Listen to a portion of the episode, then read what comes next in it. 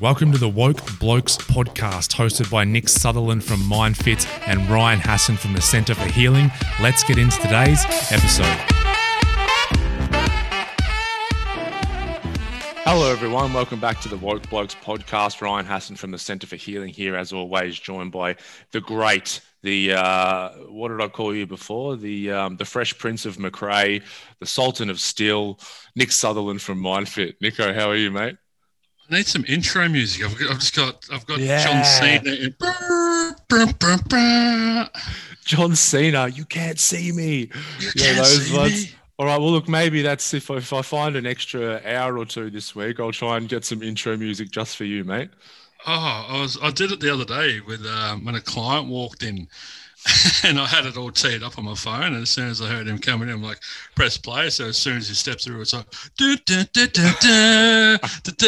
and I'm like, Shane, can you see him? Where is he? Where, where, where is he?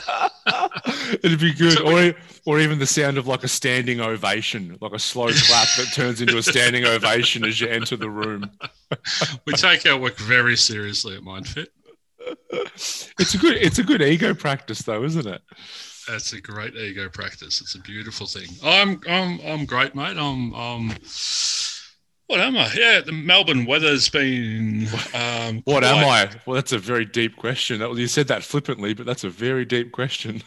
It is, it is. I am just conscious awareness. So um um, in that regard, I've just been observing the weather, and and it's it's been really interesting. To see, like it's Australian summer comes to mind, 35 degrees, seatbelt branding, because when you get in the car, it's like you I can't ta- walk on tanned tanned one arm because you've been fat arming it yeah, out the, ta- wi- out the- taxi arm, taxi arm. Yep. Uh, but it's, it's been pretty wet and overcast and sort of low twenties for the last Okay. week or so. So Yeah. um, today, today she's popped up and um, yeah, it's uh, so it's been interesting weather-wise. Life has been great. So we took some time off over Chrissy, um, just from Christmas Eve. Went back on the fourth. So uh, just first week back at work this week. Um, yes, so that's been great. Home life's been good. We had really great family time over Chrissy, and and oh, we bought a puppy dog. Oh my god, I've seen the pictures. I Yeah. should go and get her, shouldn't I? No, we're recording. I'll I'll text them to bring her in. Yeah, yeah, yeah. Just for the, the got- Everyone's got to meet Daisy. yeah. If you're listening on uh, you know Spotify or Apple, then um, you can jump on the YouTube channel, the Center for Healing, if you want to see this beautiful puppy. Yeah, some of the pictures you put of, of the new puppy and Polly, I'm just like I, I was showing Mel, and Mel's like, "We're getting a puppy as soon as we get back to Australia, aren't we?" I'm like, "Yeah, we are." It's so awesome, man. Like Polly's eight, and she's the first day she was just like, "Dad, Dad, what is this thing? What's this creature? It smells different. It's doing weird things. It's making weird noises. Dad, Dad." And then she slowly, over the next day or two, started relaxing. And I mean, Daisy's been great. Daisy just loves her and just runs up and ah, play with me. Ah, you're my sister. Ah. And so yeah, they were just having a good old wrestle. But Well, Daisy's one Yeah, one point eight kilo. Jesus. Uh, she's 1.8 kilograms. Polly's 38 kilos. so it's like it's like Andre the Giant versus Rey A little child. Yeah, yeah, yeah. It's it's classic. But Polly's great. She just lays there and sort of lets lets Daisy get her and It's funny So- watching the um because you know dogs are obviously a, a herd uh, animal, you know, and pack like animal. pack animal. Sorry, that's a better word. Yeah, and they'll always there'll be that little integration period of like, hang on, is this is this new entity? Is this going to be a new member of the pack? We had it when I had Disco, and then we had Tommy. Um, and I was like, oh, how's he going to react to having a little baby? Because Disco, yeah, was a Rottweiler, massive bloody dog. And yeah, for the first few days or maybe a week, just constantly just smelling, smelling, getting kind Yeah. of freaked freaked out when he was crying. Like, what is this? What is this little puppy doing? And um, but then all of a sudden, there's this moment where they just bang, welcome them into the Yeah. pack, and then they're very, you know, protective and and gentle and beautiful, and it's it's really interesting to watch. Yeah, it's it's nature, like literally in action, and and Daisy just keeps running into Polly's bed and trying to cuddle up next to her, and Polly's like, "This is my bed, it's my territory," arr." and now it's, it's like it's like humans when you get a dog you're like right it's not coming in the bedroom. It's not coming in the carpeted rooms. It's only staying here and it's definitely not on the beds. And the next thing, all right, so that's just in the bedrooms, but not up on the bed. And then the next week, it's in bed, and then yep. the next week, it's taken yep. over your whole bed. You know, it just they you can't help it. And I think Polly's experiencing the same thing. So it's so hard to say no to a cute puppy. You know, I remember we did that with Disco when he was little, and I'm like, all right, number one rule is just not coming on the couch. And then a yeah. day later, I'm cuddling on the couch. And my ex, my ex wife's like, I thought we said not on the couch. I'm like, but look at him. And then next, shut thing, up.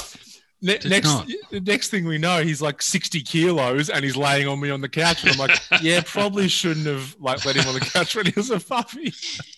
I'm trying to do that with the kids and even with Emma. Like, I'm trying to be the strong one you know, yeah. and I'm, I'm, no, you know, put it down. Oh, but look at her, and I'm like, yeah, but in a year she's going to be 30 kilos yeah. and doing this, and it's going to annoy you, and you're going to go get off the couch. I'm like, but you've created this. Yeah, that's right. You've uh, programmed to, it early on. We have to do it now. What we want to do later. Yeah, exactly. Ah, no, it's good fun. I think it's good fun having a new, you know, the energy of a puppy in the house. Yeah, totally. She's um she's just a little machine. She's she's all she's like a gremlin drinking water after midnight. She's like all teeth and ah, I'm just eating everything. And then all of a sudden she's just asleep and she's just like Rrr. she looks like a bat sometimes. She looks like a possum. She looks like a mouse. She's yeah, she's uh I, I, know I know how it is for you now being a father. You know, it's just, just keeping me up all night. I've got to take I've got to change her nappy twice a night and maybe it's not as bad as having a baby, but um no, look, Nick, I uh let's not make the comparison. No, okay. I was trying to I was trying to poke the bear there, but uh, when I, when I had yeah when I had Disco as a puppy and that, and I would always oh now I know what you know being a parent feels like and that. Um, and then I had a baby, and I'm like, oh, I shouldn't have made that comparison. No idea. No uh, all good. Anyway, before we press record, I wanted to press record because we were starting to talk about you know atom bombs and all that kind of stuff. Um, yeah, so I thought better press record. You said you had an affinity for the man who made the atom bomb. I didn't have an affinity for Sorry. him.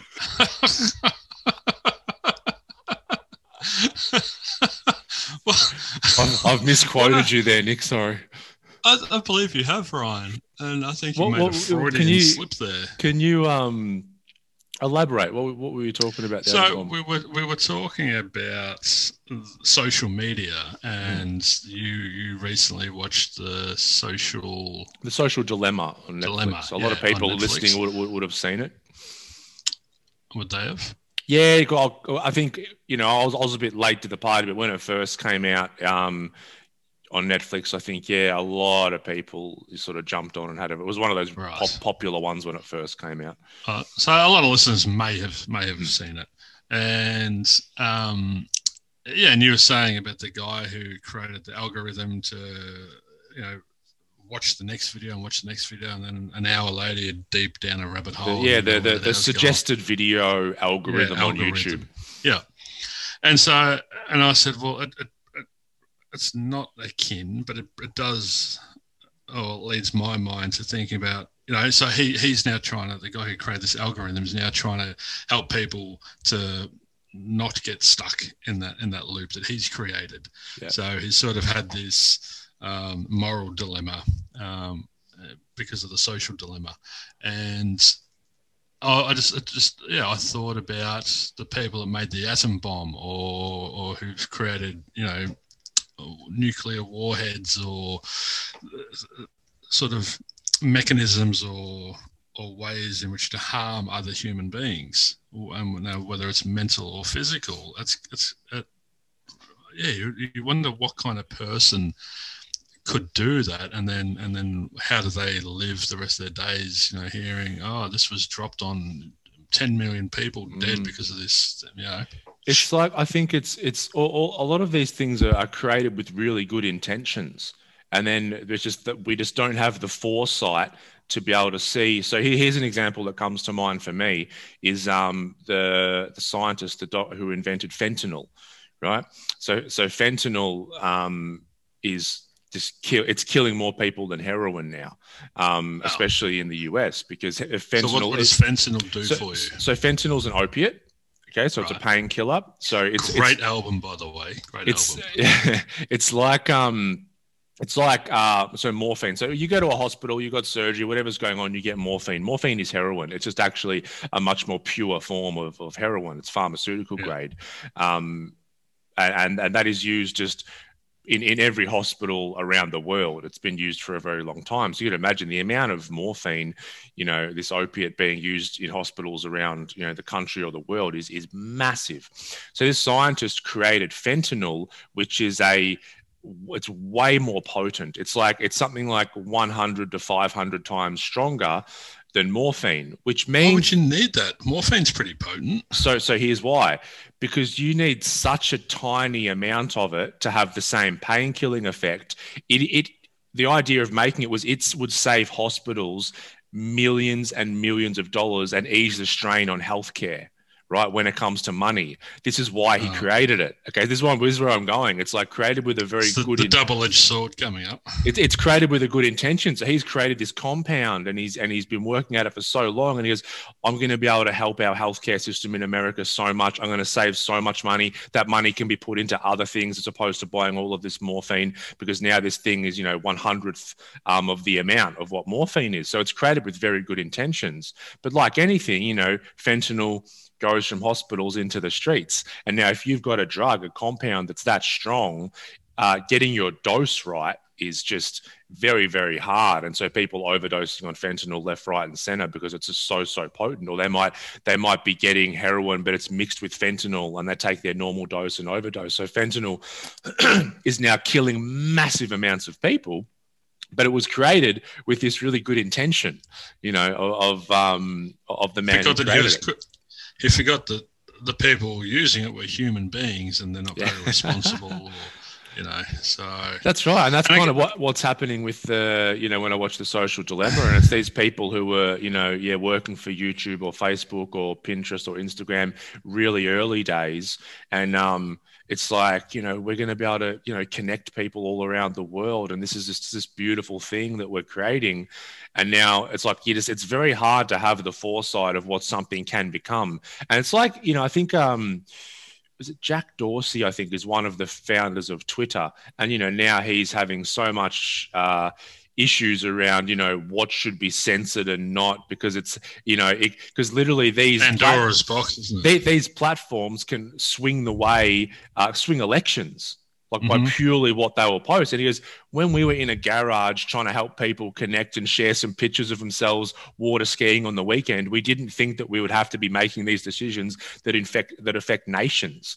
You know, mm-hmm. so it's just like once again, like we're just we're just human beings at the end of the day. And um, you know all of these things are designed to addict us. And one of the guys who created pinterest and worked for facebook it's so funny because he started creating you know these algorithms that will get people you know addicted to checking their phone.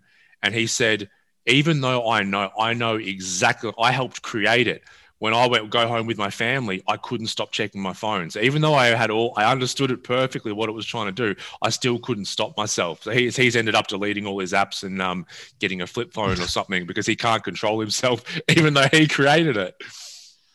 That's yeah, well, the same with the person who invented the atom bomb. You know, maybe their mindset was, "I'm going to save millions of lives, or I'm going to I'm going to help end a war," but the you know so many people died because of the atom bomb as well. And yeah, it's that's all the double-edged swords. I think we're just irresponsible at the end of the day. I mean, like the thing is, we, we take things and we just bastardize it, or we we and everything can be used for good or evil. They're all just tools at the end of the day. Social media is a tool, but you look at Donald Trump at the moment. You know, he's, you know, he's tweeting to his protesters and the, that are run over the Capitol building. He's sort of fanning their flames a bit through social media, and Twitter's had to block his accounts.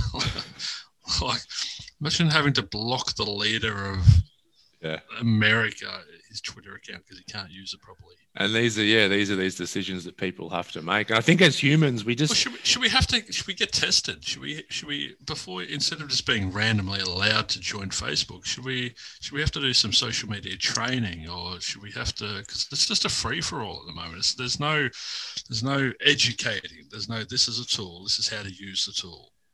Yeah, but the problem is. Um, they the whole commodity, I suppose, of social media is attention. It's like they want people's attention because oh, people, money, people, well, yeah, well, people will pay advertising dollars um, mm. for, for that attention. So based on that attention, the more attention a social media platform has, the more data they can collect. The more data they can collect, the more they can predict people's behaviors. The more they can predict people's behaviors, the better uh, quality advertising you get. Like I, I advertise on Facebook for our courses, and I was feeling a bit guilty about advertising on Facebook after watching the social dilemma um, because they're getting to a point where they can more and more accurately predict you know what a person's uh, going to do next or what what content they're going to be able to look at next or even you know they spoke about just subtly like uh, subtly altering people's behavior so it's imperceivable to them. And and, and this is when it can get into you know uh, a lot of issues. It sounds like nlp yeah it does a little bit yeah yeah and the used in the wrong hands yeah that's right yeah well it's just it's yeah, you're right. It is. It, it's money. So wherever the money is, that's where it'll kind of go. So I think it's it's up and to us to very, take ownership.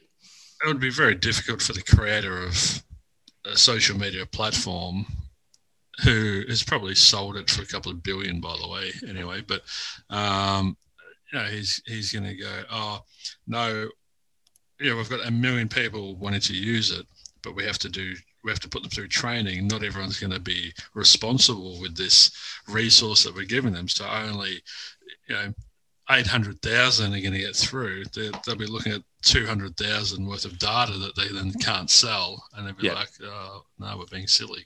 Yeah. But it's kind of weird because the, the whole beauty of the internet was that it was just free speech. It was like you could go on there and it was a free for all. That was what was so beautiful about YouTube is you could go on there and you could literally find anyone that says anything, and there was no kind of restrictions. And then obviously as YouTube gets bigger, money gets involved, investors get involved. Now there's censorship. Now you know if I search something to do with you know uh, COVID, you know, it won't it won't get shown, or there's certain things with you know presidential any sort of uh, controversial topic is getting censored. But now people crave that free speech so much that now other platforms are being created that don't have censorship. Like the guy um, Brian Rose from London Real, I think he's created a whole platform um, because so many people are getting sick of YouTube because it is it's just so it's so censored now um, that it's not what it once was. Mm. So the people aren't getting what they want. Yeah, yeah, but it's um, you know, it's very interesting. But once again, you know, it ties back into, you know, a lot of these platforms are designed to keep us on them, you know, and keep us keep us addicted. So we have to be more mindful and and where where am I right now and how long have I been down this rabbit hole for and you know what I actually want to be doing with my time and energy instead of just mindlessly spending it because we can't get that time and energy back. Yeah, that's right. Yeah, and it's like I, you know, myself, you know, and I try and I'm, I'm definitely not perfect at this, but you know, I try my best to just set some boundaries for myself around this stuff. Like, I have you know all notifications turned off on my phone except for a. a direct message um, mm. only on messenger. So the instagram all the other messages are all off no notifications um, and then taking the planned breaks from the phone as well. And also if you um, going out for dinner just leaving the bloody phone at home like mm-hmm. just just how experience life you know? Like i, I took um, i might do it again this month but la- last january i did about six weeks where i literally didn't have a phone. I put it in my drawer for six weeks. And you, you realize how little you're missing out on when you get back on your phone after an extended break and you're like, oh, what have I missed out on? You go through your notifications and you go, I didn't miss anything. like I literally didn't miss anything. What but what I did is I didn't spend however many hours a day just staring at that bloody screen. Someone a client of mine the other day said they had a wake up call when they got a notification on their phone that they're spending nine hours a day on oh, their phone. Oh my lord. Whew Nine so a lot of hours that, a day. A lot of that was gaming, like yep. poker, online poker, and you know, I don't know what else, but um, yeah, nine hours. So it, it was a wake up call for him. Yeah, yeah. Oftentimes, just having that awareness where you can check is often can be a bit of a wake up call for people because it becomes very, very uh, unconscious. You know, I've even started um, wearing a watch again. I haven't worn a watch for a long time, but I've been starting to wear a watch again so I can check the time on my watch because I've noticed I use my phone to check the time. You know, and maybe mm. you know one out of every five times that I check the time, I open the phone as well, just unconsciously. So it's like I'm just going to start hmm. wearing a watch, so I don't have to even look at the time on my phone. You know, it's just all of these yeah. things because it's you know imagine we got like you know the scientists, you know, designing these things to keep us hooked on them. So we're really we're up against a, an uphill battle here when it comes to that. It's like the food industry, you know, like you know people using flavors and textures with potato chips and everything to try and create the most addictive you know snacks there is possible in a scientific lab and our our poor little personal will has to fight against all of that science well, I think that's where it comes back to being responsible for our own happiness and being diligent for our own health, mental and physical, and and having an awareness that there is a system, whether we like it or not. There is a you know, in a utopian world for those of us who are more compassionate, I suppose. There, wouldn't be scientists in labs and and computer boffins trying to create all these ways to make us spend and to get us, you know, to into these really unhealthy habits. But um, that's reality. It's the world we live in. So it falls upon us to to learn how to be diligent in that kind of world. Do you think we have a a very like short you know foresight as human beings like we kind of we, we think maybe you know into the future maybe in our lifetimes but we tend to not think you know what impact is this going to have in uh, 100 years or 500 years or whatever it is? I mean, oh totally. I think we're, we're, we're, very you can you can tell that just by we're quick fix people we stick mm. band-aids on, on the symptoms. We, we just want things now i want it now i want it now. It's that you know the dopamine hit it's just just give it to me now. And yeah we'll let the future generation deal with it or we'll deal with it tomorrow or you know but everyone, so many people are just stuck in this survival mode. Mm. so when you're in survival mode you know you're, you've just got your head above water. You, you, don't have a capacity to really look around and, and be more mindful and, and just sort of consider what are the ramifications of my decisions and choices. So, yeah, it's one of the so, beautiful. So many people aren't present. The beautiful quote that I love. I don't know if I get it right, but it's the, the wise man um, plants a tree knowing that he'll never be the one who enjoys the shade of sitting underneath it. You know, I think that's that's beautiful. You know, to be able to to leave things in, in, a better place than than what we what we have them now. So I imagine if we could start doing that a little bit more just in our daily lives, and that's it's as simple as, you know, I'm ex-army, so clean as you go, plus hospitality as well. And but I also learnt, I can't even remember who it was from early on that um, leave a room the same or better than what you found it. Yeah. And I love it. Like I'll, I'll make a cup of tea and then I'll refill the kettle for the next person. It's sort of pay, it's this pay it forward mentality. That's so funny. I have the exact same thing, and I, I actually got it from my first my first boss when I was an air conditioning mechanic, and I think he just said it really flippantly. It wasn't like a hard rule that he said all the time. He just flippantly, like you go on and doing a job, and then just just leave it how you found it which means if you know you made any type of mess clean it up vacuum bloody all that stuff. But then yeah I, I, really adopted that into all other areas of my life. It's become a real program now. So if i'm like um, staying at an airbnb even if i know they're going to have a cleaner come afterwards you know i make the bed and clean everything up before i go because it just you know. Being considerate. Well it comes back and i think uh, you might have done this post um, yesterday or the day before. And I think you even said in the post you're not sure if you agree with it because it's black or white thinking, but it's worth talking about. But it's one of my favorite quotes, and that's um, how you do anything is how you do everything. Hmm. And and it, yeah, well, it was it was, a, it was an absolute language. It's like yeah, I, I still it's it's a very yeah blanket rule. So, but I, I love the philosophy of it. I love the the concept of it. So you know, as I said in my post, how you make your bed, if you take your time with it and, and, and actually do it to a standard that you feel good about, um, but you get up and, and create enough time to do it, then that's how you'll move through the rest of your day. Where if you just get up and just you're in a rush already because you've hit snooze and blah blah blah blah blah, then you know you're going to be in that rushed state for the rest of the day as well.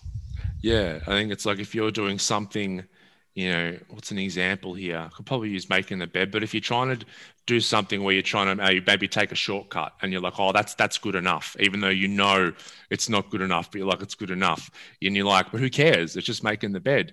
But that kind of attitude then might bleed into relationships. It might bleed into your work. It might bleed into your relationship with money. And you're always kind of looking for a shortcut or something that's just good enough when you know you could yeah. be doing a little bit better.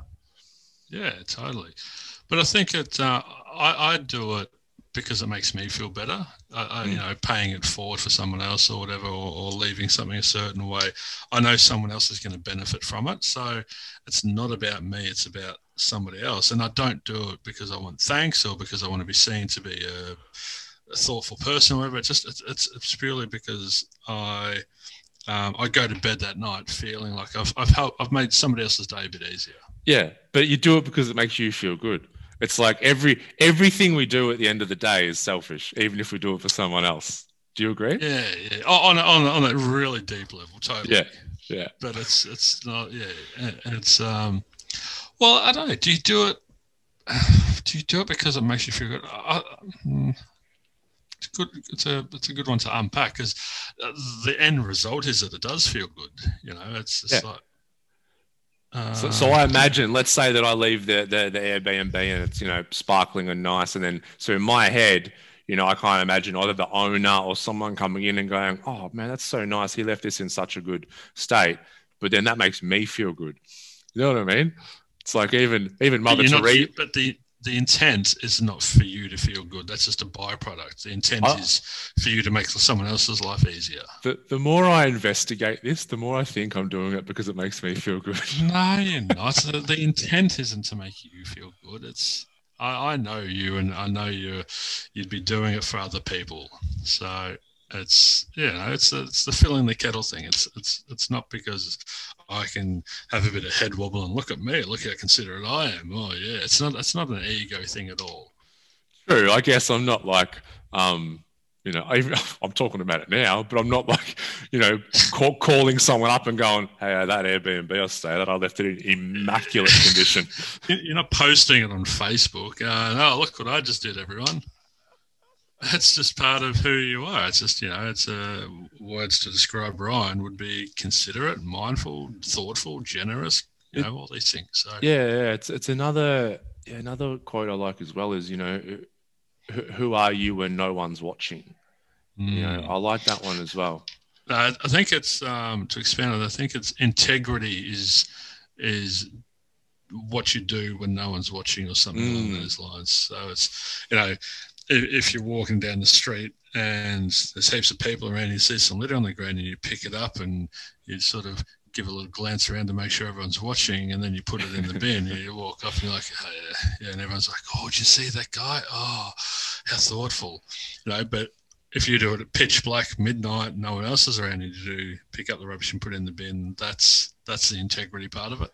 Yeah, yeah, yeah. And it also depends what story you put around it as well because like uh, a there's a bit of litter on the ground and so the situation in front of me is saying i'm going to pick that up and put it in the bin. But then if i eh, you can have a story and then you're like well who did this? People shouldn't be littering. Did someone throw that out their window? What a dickhead. You know i think I, well that's that's that's unnecessary suffering. Then yeah. you've gone into yeah. You've gone I'll, into I'll, mind. Yeah totally. But um to expand on that one that's the the standard you walk by is the standard that you set Mm. And uh, I, that really resonated when, I don't know if you remember, but in Frankston last year or the year before, there was a big King hit incident. Right, okay. And there's three blokes walking down the street. Um, and this is on CCTV. And a guy's walking this way, and the guy on the right just absolutely poleaxes this dude for no reason other than he just wanted to hit someone.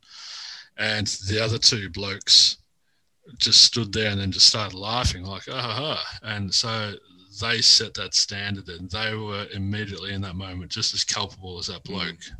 you know they didn't uh, there was no ramifications for his actions from from those two other people. So it was it was pretty shocking to to see, really.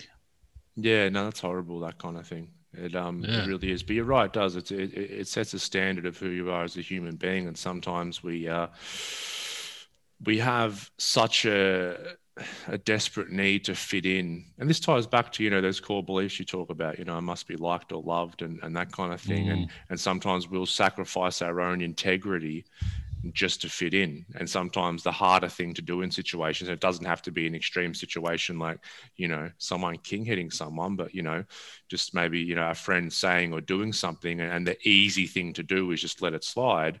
But, you know, a real friend will um, will speak up and, and pull you up on it and speak with integrity. I think that's a, we're going with a lot of sayings and quotes today, but it's like, um, remember this one. It's like, uh, you know, a true friend speaks well of you um, behind your back and speaks the hard truth to your face, whereas most people mm. will say speak nice to your face and speak bad behind your back. Yeah, well, you can tell a lot of person about how they talk to the waiter and how they speak to the waiter is how they're going to speak about you later on as well. Yeah. So, I uh, I was at a um, workshop years ago, and, and one of the speakers, I think I've said this before in a podcast, but it was um, who here's got a best friend? Everyone put their hand up. And he said, all right, keep your hand up if that best friend, you know, when you get fired from work or go through a breakup, whatever, they come over with a bottle of wine and they're like, oh, what a bastard, what a bitch, oh, what a, what a prick of a boss. Oh, I can't believe that. You know, enable this pity party. And, and majority of the room left their hand up and he said, I've got news for you. That person's a good friend, but they're not your best friend your best friend is a person who goes, "Oh, fuck, man, sorry to hear that. That's, that's really tragic. Let's let's go out and um, you know, go for a run or go for a hike, or let's go and you know they, they don't enable you to stay in that destructive, mm-hmm. um, that, that, that unnecessary suffering." Yeah, it's interesting. Um, I've been watching. Someone added me to a to a group on Facebook uh, called the Victorian Brotherhood, and it's actually a, a really beautiful group. Um, you know, sometimes uh, something will pop up and it's just anyway, it's a bunch of blokes. Oh, hang on. I'm stopping what I'm saying because Nick's brought his little puppy dog in.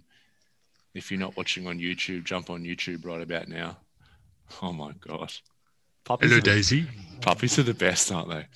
Hello, Daisy. Who's this? Say hi, Ryan. Hi, Daisy. Hi. Hi. Hi. Oh, I'm, I'm, getting, I'm teeny tiny. I'm getting puppy clucky. Jump up here. There you go. that? good. They're good there. So you're saying you, you joined a brotherhood of St. Laurence or something? Somewhat. um, someone the stone the stone the stone cutters. Um, someone uh, just yeah, added me to a group, and I've just I, I just sort of uh, watch because I find it interesting. And it's actually a beautiful group. It's called Victorian Brotherhood, and it's just blokes in Victoria. And it's actually blokes really sharing stuff you know, from the heart or their struggles or, or that kind of thing. And um, it's kind of you know, men being vulnerable. And it's, it's actually, I would say, you know, 90% it's, it's wonderful. It's positive. But I, I, I'm really interested because oftentimes it'll be like, oh, you know, it's the, anniversary of my father passing away or there's some time and and they're posting you know a beer and like who's having a drink with me you know or what's everyone drinking tonight? And it's sort of it's a real uh this this aussie men's culture kind of thing that it's like you know i'm you know if it's the anniversary of someone who passed away or i'm going through a tough time in my life i'm going to drink some alcohol, and then everyone else in the group's like, yeah, I'm drinking this tonight, and I'm drinking this. So whilst I think it is a really, really positive group, it's just interesting to watch our our cultural reaction we have to maybe stressful times in in our lives, especially as men.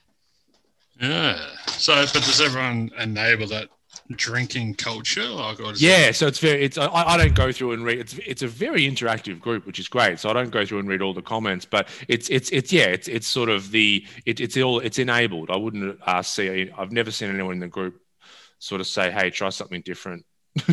as opposed to um to having a beer um but yeah it's just it's interesting to watch you know interesting to watch mm. that that that culture and kind of how as men we you know are programmed to deal with these things because oftentimes I think we get programmed that way growing up. We're kind of, as we're in our imprinting phase when we're younger, we often see our old man, you know, reaching for a beer or whatever it is whenever there's times of stress. Yeah, but that's the, just the typical go-to, isn't it? That's what we're all conditioned to do. Is coping mechanism. What am I going to do to make me feel better? It's alcohol's the, the, the usual reach. Yeah, But we're uh, we're we're off it until May.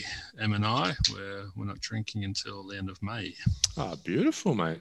Yeah, so that's going to be uh, it's going to be nice. Although I found There you go. I found on my birthday we went out for birthday drinks, so it wasn't a New Year's resolution thing, but it was um we'd planned it before that. But we went out for drinks on my birthday, December 29th, and ended up at this Irish bar in Mornington. And I said, Oh, you know, he goes, What are you out for? I said, That's my birthday. We just went out for dinner and we're just coming in for one or two drinks before we headed home. And he goes, Oh, here you go, mate. Happy birthday. And he gave me this shot of whiskey. I was like, Oh, thanks. You know, I'm not going to shoot it, but I'll, I'll sip on it. And um, I had the first sip, and it was honeycomb flavored whiskey. Ah, yum. Oh my god! And I'm like, fuck. And he's like, yeah, it's good. And I'm like, oh my good lord. So I ended up buying a bottle the next day, and so we had a couple on New Year's Eve. Yep. And then uh, when we had something else on the third or the fourth, I went up to Ballarat. So yes, stopped drinking on Monday.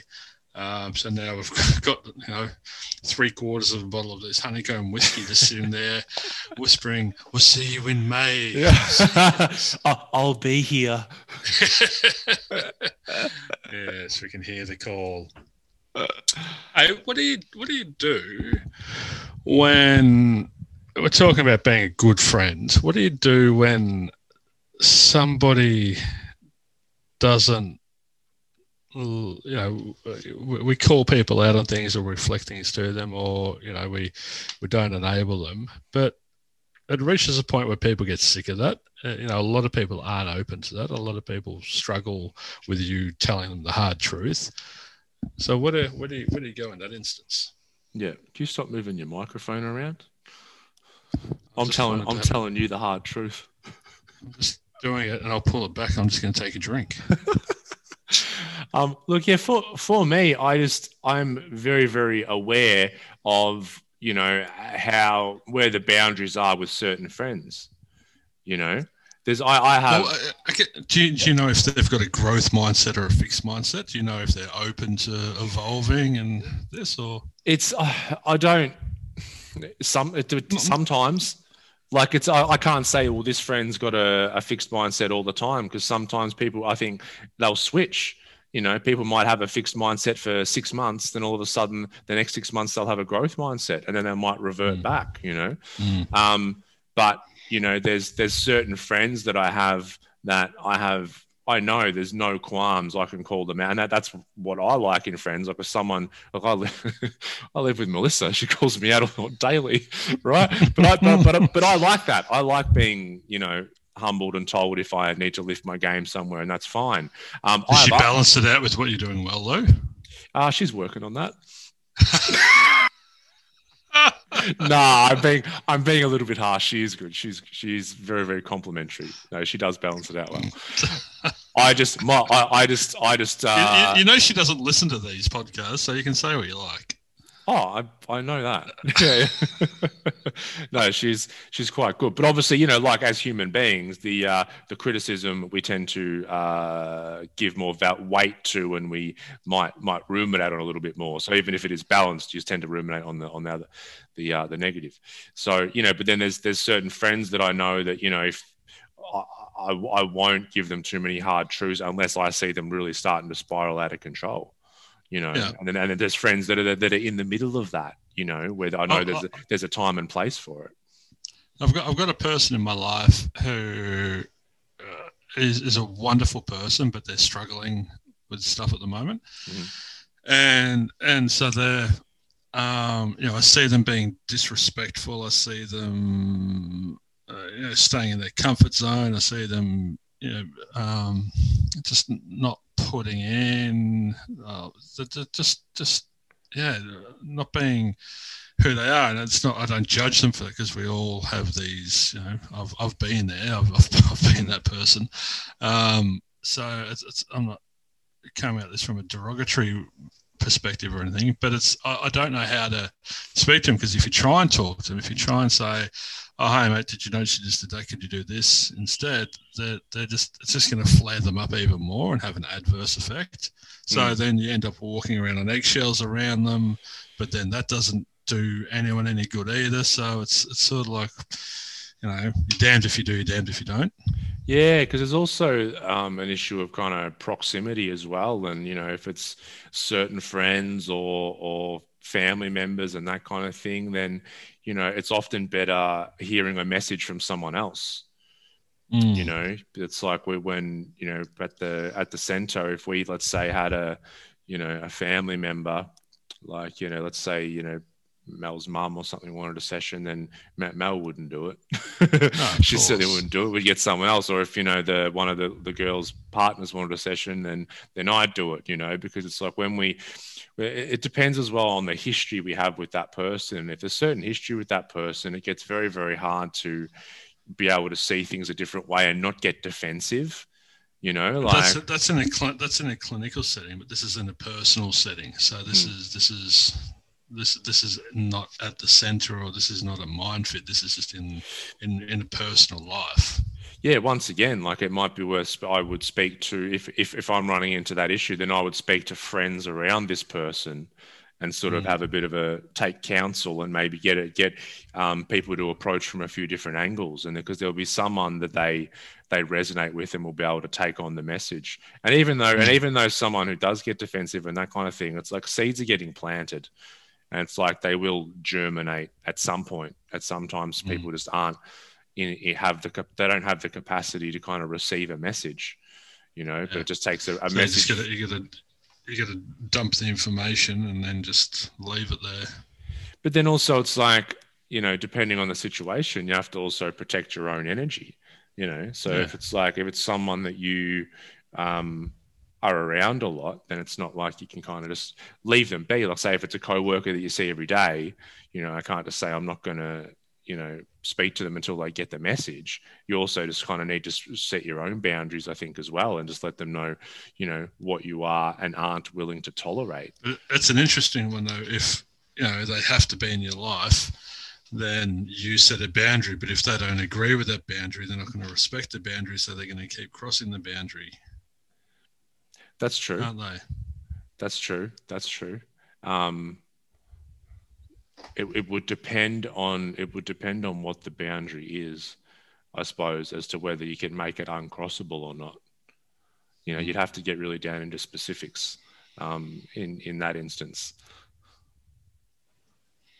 It's it's yeah, you got to look at the dynamics of the relationship too, and all that sort of stuff. So yeah, yeah. It becomes individual. It's very hard because it's like, you know, because you can set boundaries, but like, can that boundary get crossed? Is there a way I can set a boundary that that isn't going to get crossed, or there's ramifications if it does get crossed? You know, and yeah. the, the, closer the person is, I mean, the, the harder that gets because the boundaries get very, very blurred um, in that situation. Well, you just got to pick your moment, I suppose, don't you? Yeah, exactly. You know, like with my, you know, if it's like for me, if it's like family or close friends, like this, I just know there's a point where I just have to accept them for who they are. I'm not trying mm. to, you know, change mm. in any way, but like I'm at a point I don't live with my parents anymore, so it's like I don't, I don't have to literally see them every day. If I, if I was living with my parents, then you know, there'd, there'd have to be discussions around boundaries because, you know, you can't get away. Yeah, yeah, yeah, yeah. It's uh, I had a client come in yesterday, and he's I think he's three or four weeks into his 12 week program, and he, he, he did the classic. And I love it when clients get to this point. He's like, Nick, I'm starting to see it everywhere. You know, he's starting to see how much suffering he's creating for himself. But then he's like, oh, all my friends are doing it too. And I'm like, are they? Oh, that's interesting. And he's like, oh, what are you doing? I said to him, mate, you got to be really careful not to fall in the trap of trying to fix them or change them because A, they're either ignorant to the fact that they're doing it, or B, they don't want to change. It's just they're normal. It's just what they're used to. So just focus on you. And, and when, when you just, when you grow, uh, people may look at you and go, oh, what are you doing? Have you have you had a haircut? Have you done something new? You know, what have you? Have you lost weight? You know, no, a bit of emotional weight, perhaps. But um, you know, when you lead by example, those that are ready for it will will be affected by it. Oh, absolutely. Yeah, absolutely. It's like it's all you know this you know frequency without getting too woo woo frequency and vibration. no, get woo woo and when and when and when yours start to change it's like a tuning fork. If you put tuning forks in a room together they'll eventually synchronize. It's even they did a study with um like you know grandfather clocks with the pendulum and they mm. put a hmm. hot they put a whole heap of them in a room and they're all you know sw- swinging at different rates. And after a day or two they were all synchronized to the largest clock. Wow. How, how cool is that right? So this is this you know this this resonance that happens and oftentimes when we start to work on ourselves without getting caught up because once again like if we're talking about vibration we can start to do this emotional and mental work and kind of raise our own vibration. But if then we start to see in other people and then try and change or fix them we're just lowering our own vibration because mm. the whole the whole energy of fixing is a problem Mm-hmm. right like there's mm-hmm. if i if i feel like i need to fix someone what is that telling someone? It's telling them they're broken in some way. It's probably yeah. it's probably reinforcing their own story of deficiency by me saying totally. i need to fix you you know? Um, and i think we've spoken about this before. It's like I, if i'm working with a drug addict like i don't need to fix you. There's nothing wrong with you. Who, who you are is beautiful. It's golden. But if you want to change this behavior on the surface right how, now how you're operating is the issue yeah, exactly. And so then all of a sudden, we don't change the person. Exactly. And this is why you'll find that we can start to affect people without doing anything. Because imagine if we walk into a situation and we're the big grandfather clock because we've doing this work, then other people might start to synchronize to that and we can start to raise them up. Other people that might be too intimidating for them um, unconsciously um, and that's okay too. It's not up to us. Other people's journey isn't up to us, even if they're like really close friends or that kind of thing. Like we can't shoulder that responsibility. We can't take ownership over other people's happiness because we've got a big enough job maintaining our own equanimity and state of mind. Exactly, exactly. Like, you know, I had, um, you know, friends who early on when I was sort of dipping into my really heavy drug addiction, and they were, you know, trying to work out, you know, how do I bloody get him out of this state?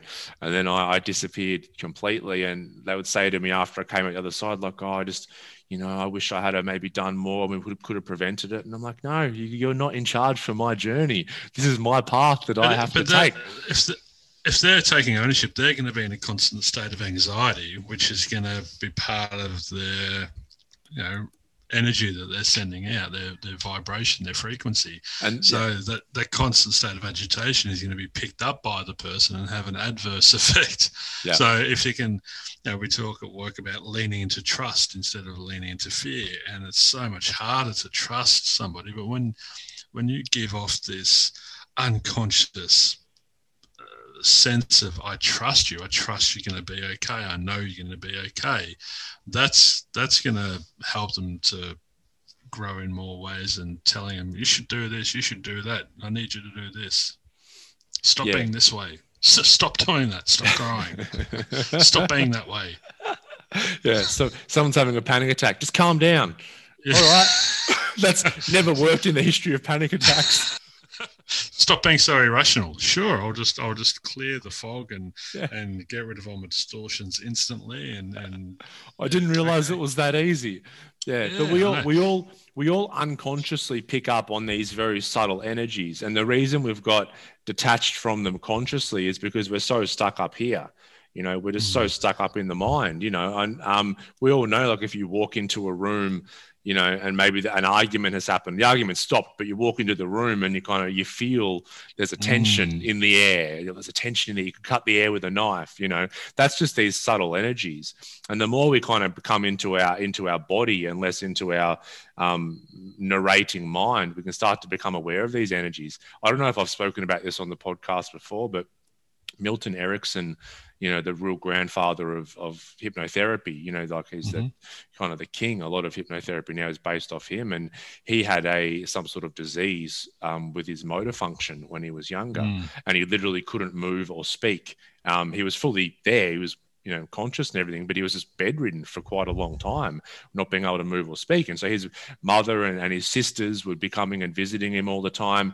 And so we, when you lose the ability to move or speak, but you're able to still be aware of everything, after a while, he became so aware to these subtle energies, this really subtle body language. And this is what made him a genius because mm. he hmm. could, after a while, he said, his sister would walk into the room and tell mother a story, and he's sitting there in the bed, and he knew he goes, "She's lying. She's lying. This, mm. that's not what happened. This is what happened." Blah blah blah. And so once he regained his faculties and became this amazing hypnotherapist, he would have clients come in for the first time, sit in a chair, and he would just look at them and go, Okay, tell me what happened with your mother when you were five. And they'd be like, What the fuck? right? Because he he had become so attuned because he he he lost the ability to talk and you know, all that kind of stuff. So he he became aware of these subtler energies that are always going on. But we we uh, we become less aware of are, that's what the empaths were the you know it's not scientifically proven that they're empaths but the study the research that has been done is that they have more mirror neurons is it, oh, is it mirror neurons that, yep. that reflect and, and can pick up on all these tiny little subtle things that other minds can't. Yep. Um, and so th- it sounds like he was probably just tapping into all these mirror neurons that may or may not have been there um, and because I, I, have it with I get it a lot when I'm doing uh, you know, guided meditations or, or healing work on an unconscious level or whatever. Close your eyes, and this is so many times I'll hear people afterwards I go, it was like you were there with me. It was like you, hmm. you were seeing what I was saying. Uh, as soon as I thought it, you said it. And they're like, how do you do that? And I'm like, you don't want to say I've got no idea because then you sound incompetent. but, but, you also don't want to say, well, just through you know the power of my mind, because then you sound a bit woo woo. So it's uh, it's I just go with that. I, I go with in, incompetent. Well, it's it's it's it's it's an innate kind of knowing, but you can't explain the mechanism behind it. You can't just say, well, it's this, this, and this, and this. But you know, like well, how, how, how, how I do it's not important. It's just what it yeah. achieves is yeah, but there's not like you say. There's no science behind people that are empaths, but there's I say the same thing. So the highly sensitive person, um, research done, done by Dr. Elaine Aron, um, and you listeners, you know, you can read her book, The Highly Sensitive Person, or go to her website, and there's like you know a questionnaire. And so her her research is showing that around I think it's 15 to 20 percent of the population uh, what you would classify a highly sensitive person, which once again, it's the same as being an empath. It means that you have a highly attuned nervous system, which just means your nervous system is more attuned to the environment. So you feel more. you know, you pick up on more than um, than than the 80 to 85 percent of of the rest of the public, and you'll find that mm.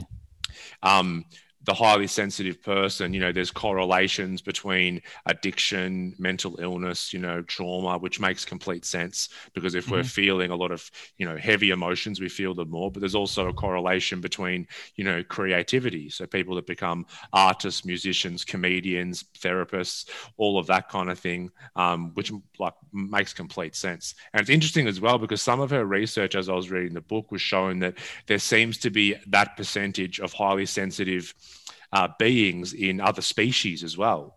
So I think she wow. was doing it with, you know, monkeys. She was even doing it with, I don't know how, I think she's doing it with insects as well. And so she was trying to sort of find the, the hypothesis behind why is it why is a certain percentage of the population you know more sensitive or have these highly attuned nervous systems and you know her hypothesis is that it it, it helps the continuation of the species because if let's say if there's a tribe of uh, 50 people, right? And so of those 50 people, um, what would that be? What's 15 to 20%? One fifth, 10 might be um, highly sensitive, then you know at, at night time, if I have a more attuned nervous system, I'm more likely to pick up if there's you know a saber-toothed tiger over in the woods in the middle of the night. I'm able to pick up if there's maybe a rival tribe or all this kind of stuff. So it kind of helps with the the, the survival of You're that. You're also going to be able to pick up. I think uh, for me, and I haven't read a book, but I'm, I'm jumped on a website and I'm definitely going to read it because as a highly sensitive person, can I ask people to stop telling me to stop being so sensitive? Or making it out that it's a bad thing. It's like, stop being so sensitive.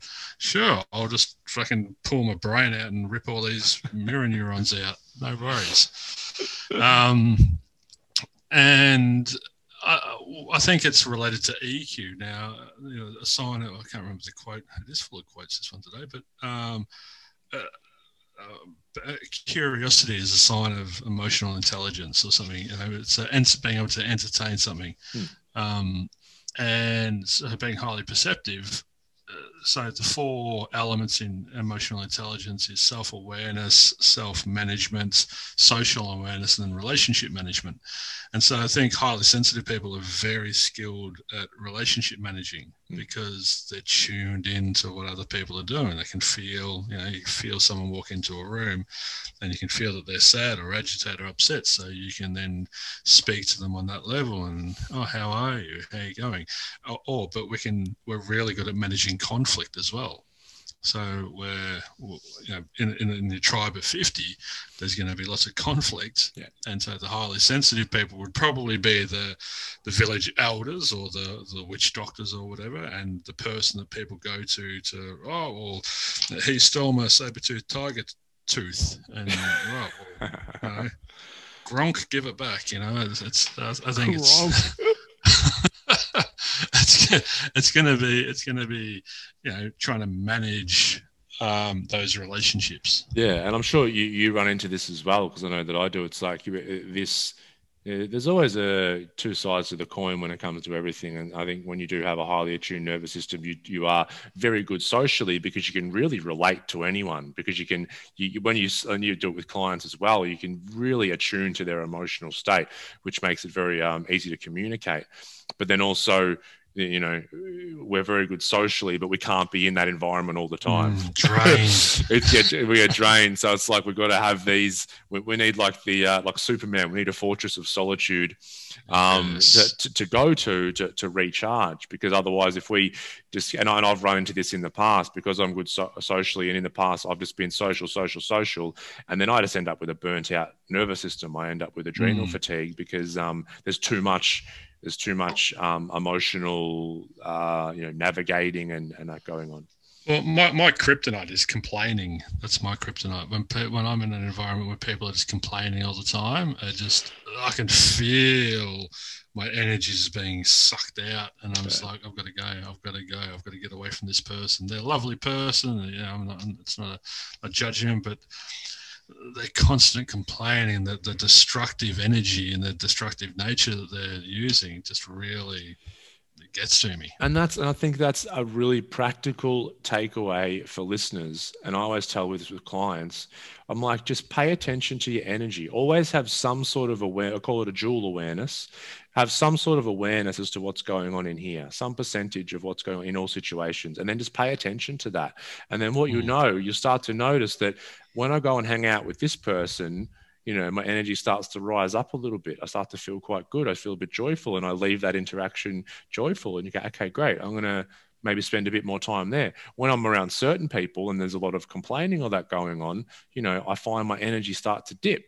You know, if I when I go and do this act, when I go ten pin bowling, you know, I, I, my energy does this. When I go and play tennis, my energy does this. When I go and do this task at work, my energy does this. And what happens when we pay attention to our energy and we start limiting the things that bring our energy down and doing more of the things or seeing the people that brings our energy up, then we can, I think, create more and more of a better life for our stuff. And we're take, like we speak about, we're taking charge of our own, our own happiness and our own inner energy. I've, I've had to educate some friends and say, uh, I, am your friend. I'm, I'm there for you, but I'm not there for you in these areas. You know, I'm I'm not the person you come to to just whinge or complain about something because I, I, I can't sit there and listen to that. You know, it just it affects me, and you know, part of me will be wanting to challenge you on that and to call you out of it because I want to help you out of your suffering. It's just it's just unnecessary to me. So you know, I've got and that's bound. That's that's that's healthy boundaries. Yeah. So I've got I've got the perfect job in that regard. You know, because I'm um, people are coming to me because they want help.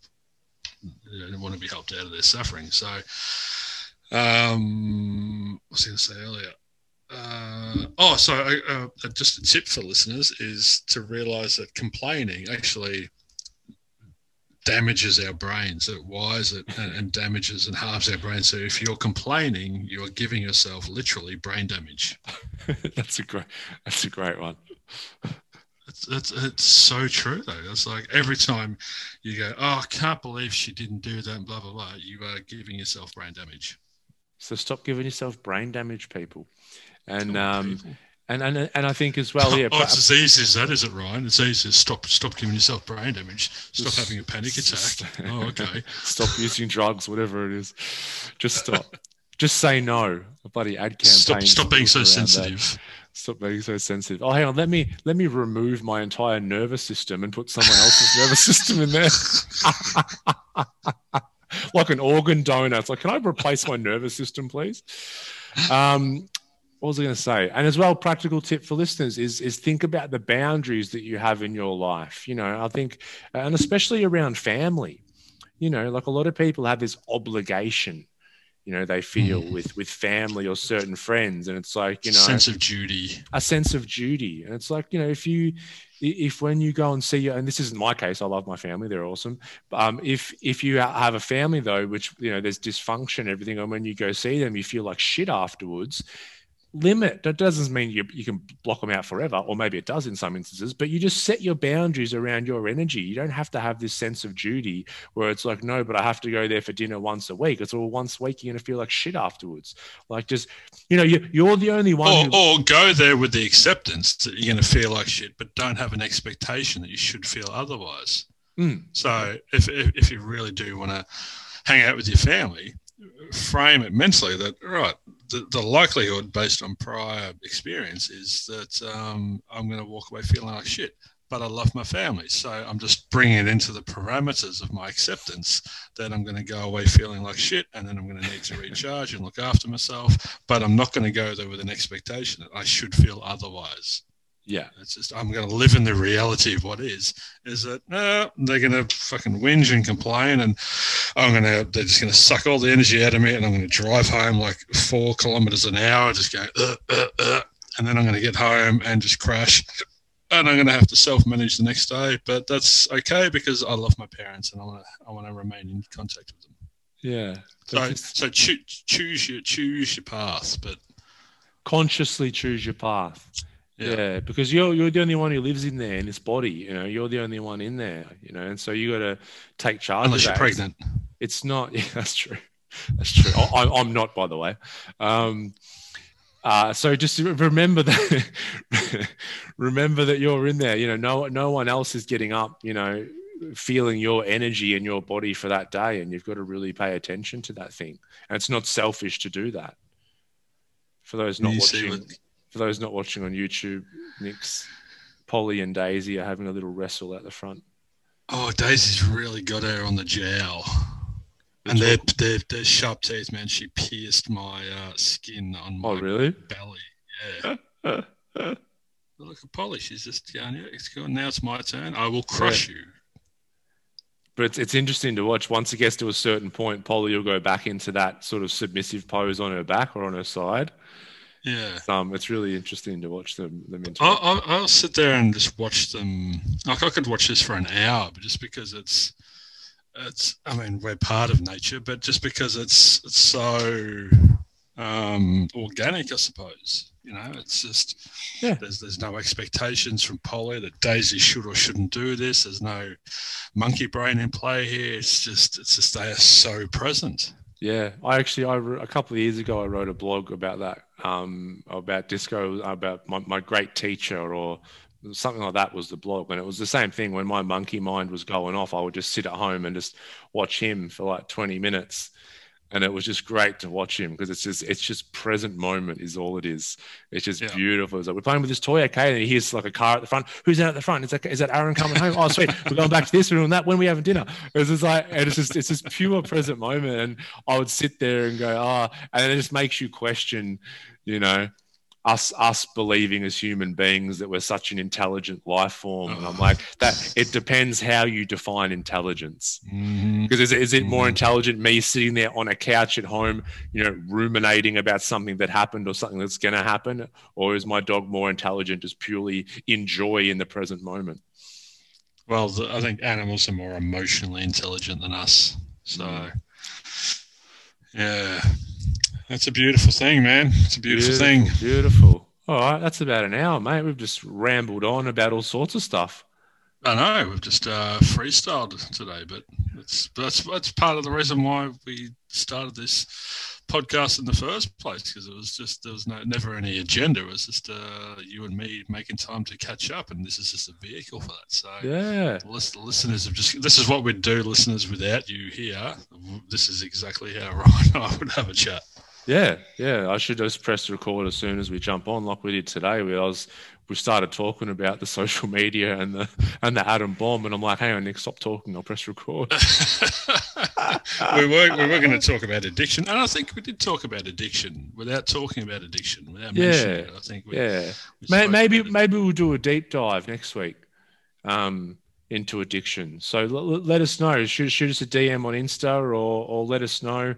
Um, you know, Facebook or whatever. If you if you are interested in hearing more about addiction or have any questions about addiction, um, shoot them through, and we'll uh, Yeah. we'll answer them all next week. Or if there's there's another topic that you want us to talk about, send it through. We'd be more than happy to to talk about that.